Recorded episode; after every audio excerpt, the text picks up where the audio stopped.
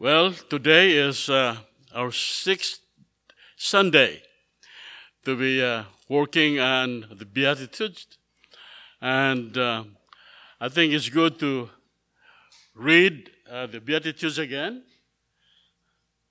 And uh, hopefully, uh, as we keep on reading them for the, ne- for the last six, five days, and even for the next few more days, I do pray that we will be able to get a grasp of the significance of this, uh, the Beatitude.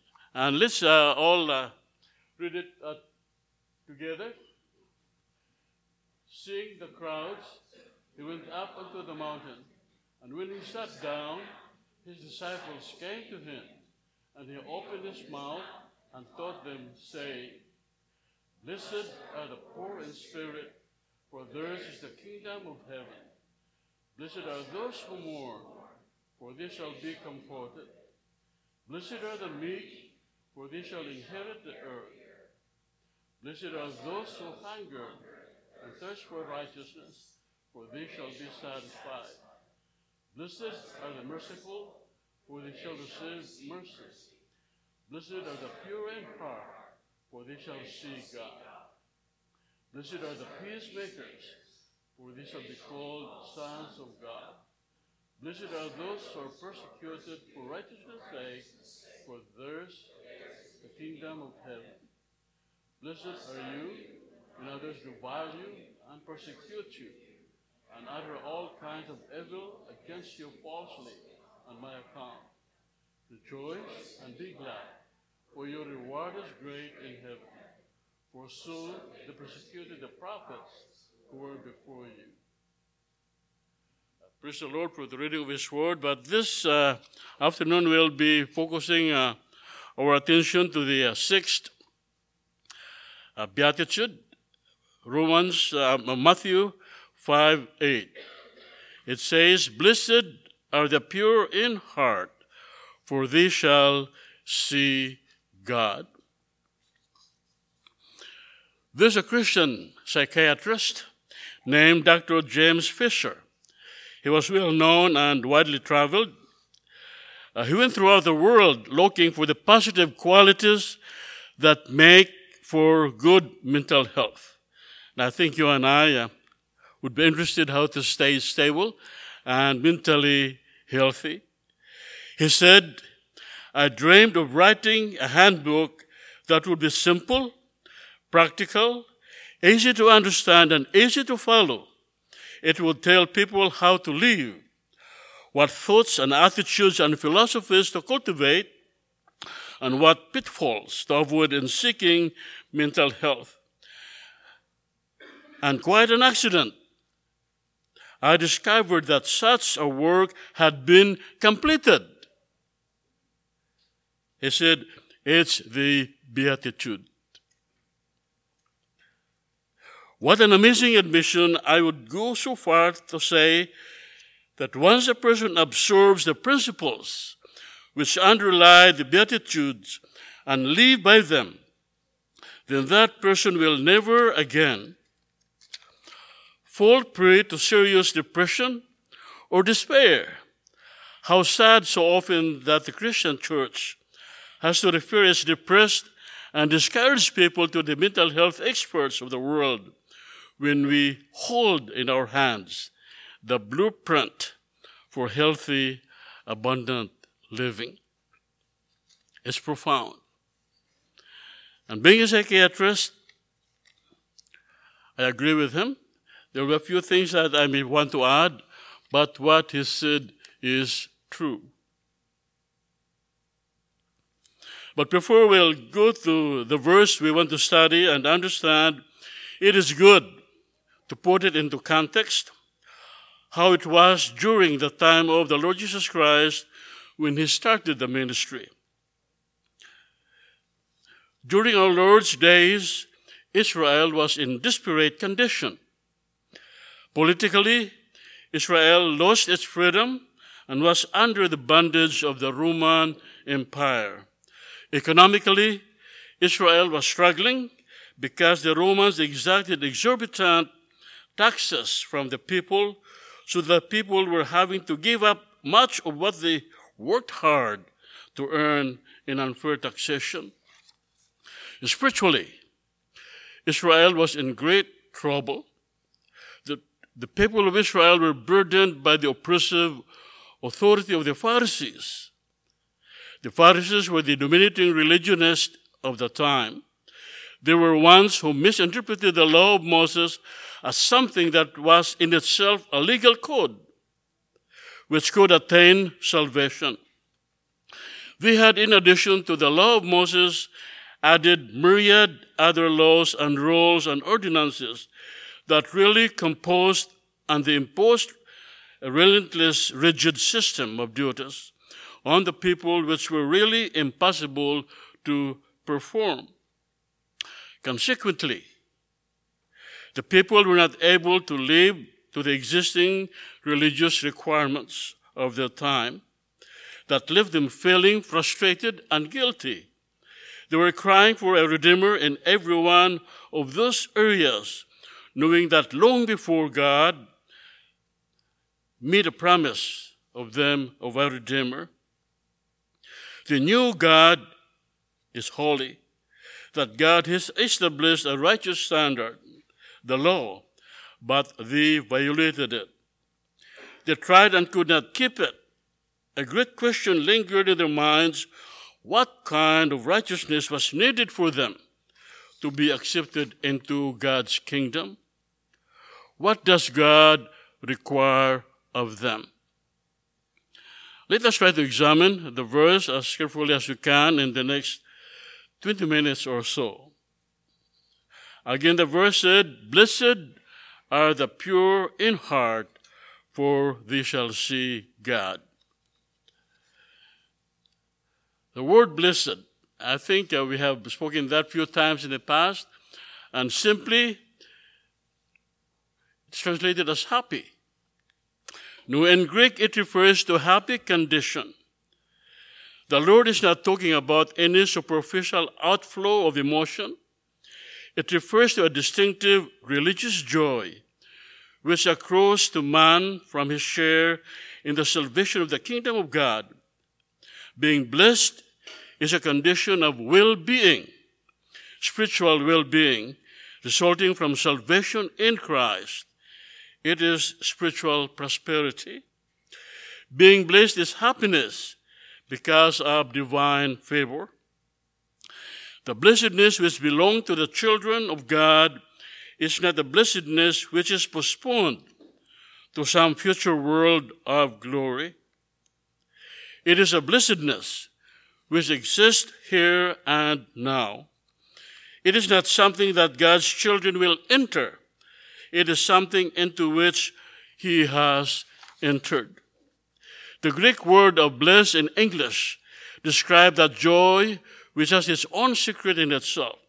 That joy is serene and untouchable and self contained. That joy which is completely independent of all chances and the changes of life. The Christian has serene and untouchable joy which comes from walking forever in the company and in the presence of Jesus Christ our Lord. Jesus Christ said in John 1622, no one can take that joy from you. So Christ said, blessed, happy, joyful. And at the same time, he said that that kind of feeling no, does not rest on circumstances or changes in your life or any chances it's with you. Then he said, Blessed are the pure in heart. The first thing that came to my mind, as I was thinking in the last few weeks, pure. First thing came to my mind was gold. You know, some women knows uh, what is 10 carat, carat or 14 carat or 18 carat or 24 carat. And they look at the price and the preciousness of that gem according to the number of carats. Or you look at diamond. I mean, there are lots of ways of looking at the diamond, the color, and also even find out if there are impurities in there. And I thought about it. Is it really uh, what the Word of God is thinking? I was thinking of just pure, but when I begin to study about it, the basic meaning of pure in Greek is simply being clean, unmixed, unadulterated, and unalloyed. Now, you and I have heard the word catharsis in English, or cathartic if you are involved with uh, doctors. And many of us perhaps have given some of our children about those cathartics. Remember milk of magnesia? is a good cathartic. The word catharsis or cathartic comes from the Greek word meaning cleansing from filth and impurity. The cathartic medicine is an agent used for purifying and for cleansing. I'm not sure, I mean, there are several of us who are already 50 and above, and perhaps few of us have experienced what is to go through the colonoscopic exam. before the examination, we will be drinking something. That's a cathartic, what to cleanse us, our guts. And that's what it means. To be pure is to be cleansed from dirt. It means also that we should be single minded in our devotion to God and therefore we will be morally pure inwardly. And Psalm 24, 3 and 4 uh, says, Who shall descend the hill of the Lord? And who shall stand in his holy place? He who has clean hands and a pure heart, who does not lift up his soul to what is false, and does not swear deceitfully. To be pure is to be free from the impurity of falsehood and deceit. And in James 4 4 also, he talks about being double minded. And he continues in verse 8 and talking about a man who double deep between God and the world. And James said that being a friend of the world makes himself an enemy of God. To be pure in heart is to have an, an hypocritical faith. Hypocritical faith. It is to will one thing, namely God's truth and God's value in everything we do. The aim of pure heart is to align itself with the truth of God and magnify the worth of God. To be pure in heart is to love the Lord with all our hearts, not with part of our heart, not with a double or divided heart. That would be impurity. It should be that we love Him with all, nothing less, but all of our heart. Purity of heart is no deception, no double mindedness, and no divided allegiance. Psalm 51 6 says, Behold, thou desirest truth in the inward parts.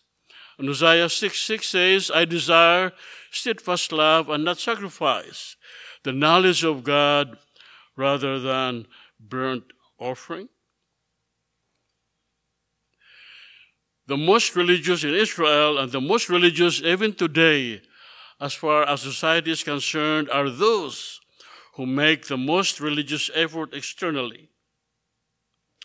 The Pharisees always washed their hands and washing their pots and pans. They always were working on the outside and ignoring the inside. They were tithing everything down to the smallest seed possible. They're going through the ritualistic prayers, but they ignored love and justice and truth as the Lord pointed out. when the Lord has discoursed with them. How about the heart? What is it? The heart, as used in the scripture, most commonly refer to the mind, the thinking part of our being. It does involve emotion, which is part of thought. The heart is the source of who we are. It is a symbol of our inner person. As we think in our heart, so are we. Now, Proverbs 4:23 says, "Keep your heart with all diligence, for out of it are the issues of life." Our heart is the source of what is best and what is worst of us. Jeremiah 79 says, The heart is desperately wicked. Who can know it? And in Genesis chapter 6, it says that every intention and thoughts of the man's heart was only evil continually. The Lord said, Out of the abundance of the heart, the mouth speaks. David in Psalms 51:10 said, and cried to the Lord, create in me a clean heart. Purify me.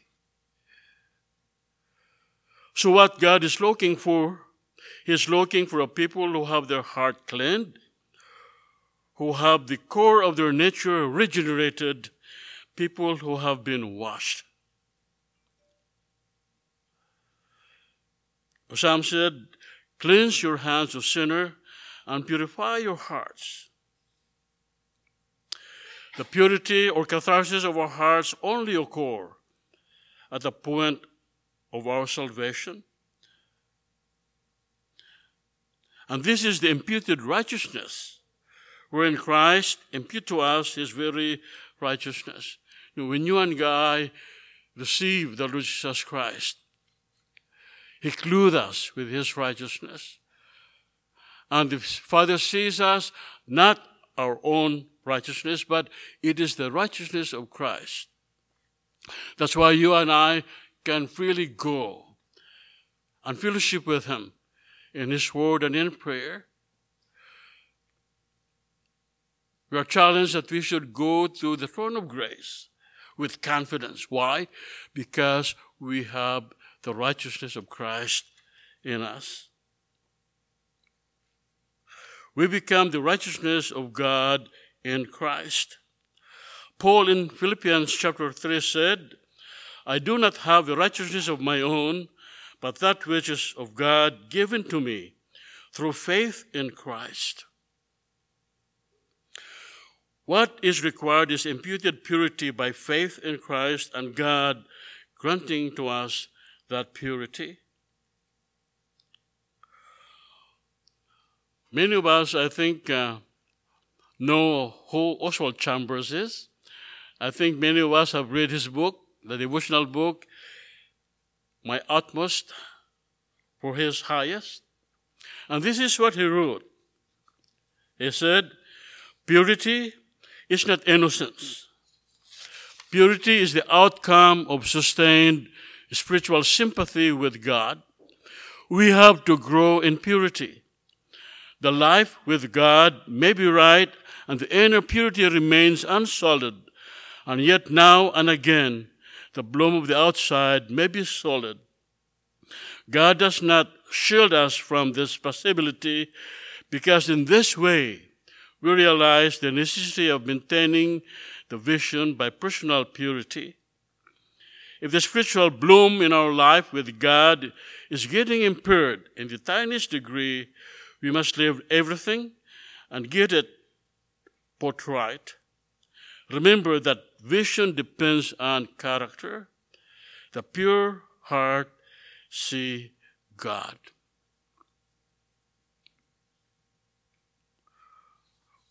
What is it to see God?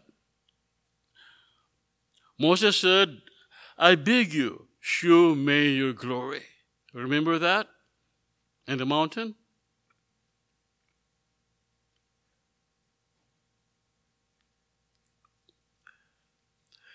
The psalmist said, As a deer pants for the water, so pants my soul after thee, O God. My soul thirsts for God, for the living God. When shall I come and appear before God? The disciples asked, Show us the Father. No, you and I see God in history, in circumstances, in creation. We see God clearly in revelation in the scripture. We see Him working in the lives of people around us. And you and I experience and see God working in each one of us. To see God is synonymous to having an intimate knowledge of an acquaintance with Him and we see God through the eyes of faith. Let, let me read to you John chapter 14 from 7 to 10. This is what Christ said to Philip. If you have known me, you would have known the Father also. From now on, you do know him and seen him. Philip said to him, Show us the Father, and it is enough for us. And Jesus, Jesus said to him, I have been with you so long, and you still do not know me. Whoever has seen me has seen the Father. How can you say, Show us the Father? Do you not believe that I am in the Father, and the Father in me?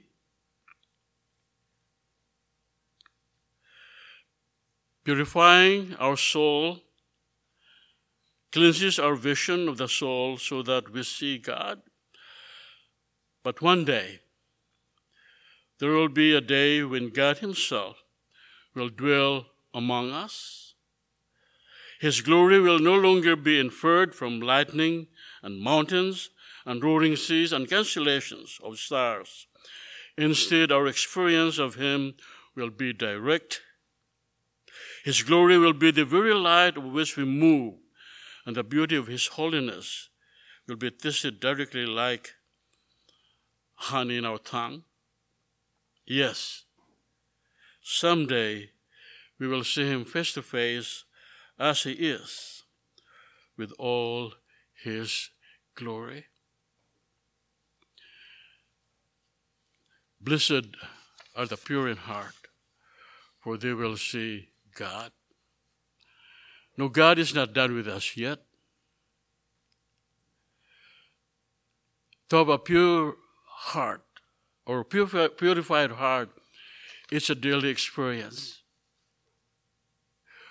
We need to keep ourselves close to Him. We need to keep ourselves away from the world.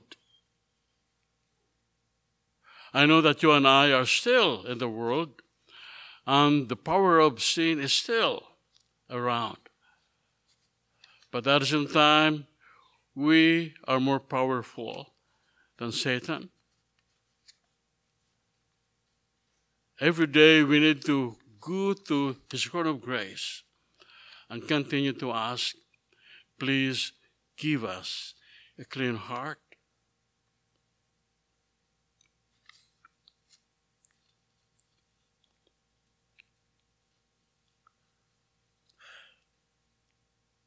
Let me end this short talk by quoting Colossians 1 9 and 10, and may this be also our prayer that you may be filled with the knowledge of His will in all spiritual wisdom and understanding, so as to walk in a manner worthy of the Lord, fully pleasing to Him, bearing fruit in every good work and increasing in the knowledge of God? No, I hope and I pray that this very beatitude is really true, and you and I can experience how the Lord is working in us. And we can see Him transforming us, changing our hearts on a daily basis. That one day, one day, we'll be like Christ and we'll be glorified with Him. And I thank the Lord for that.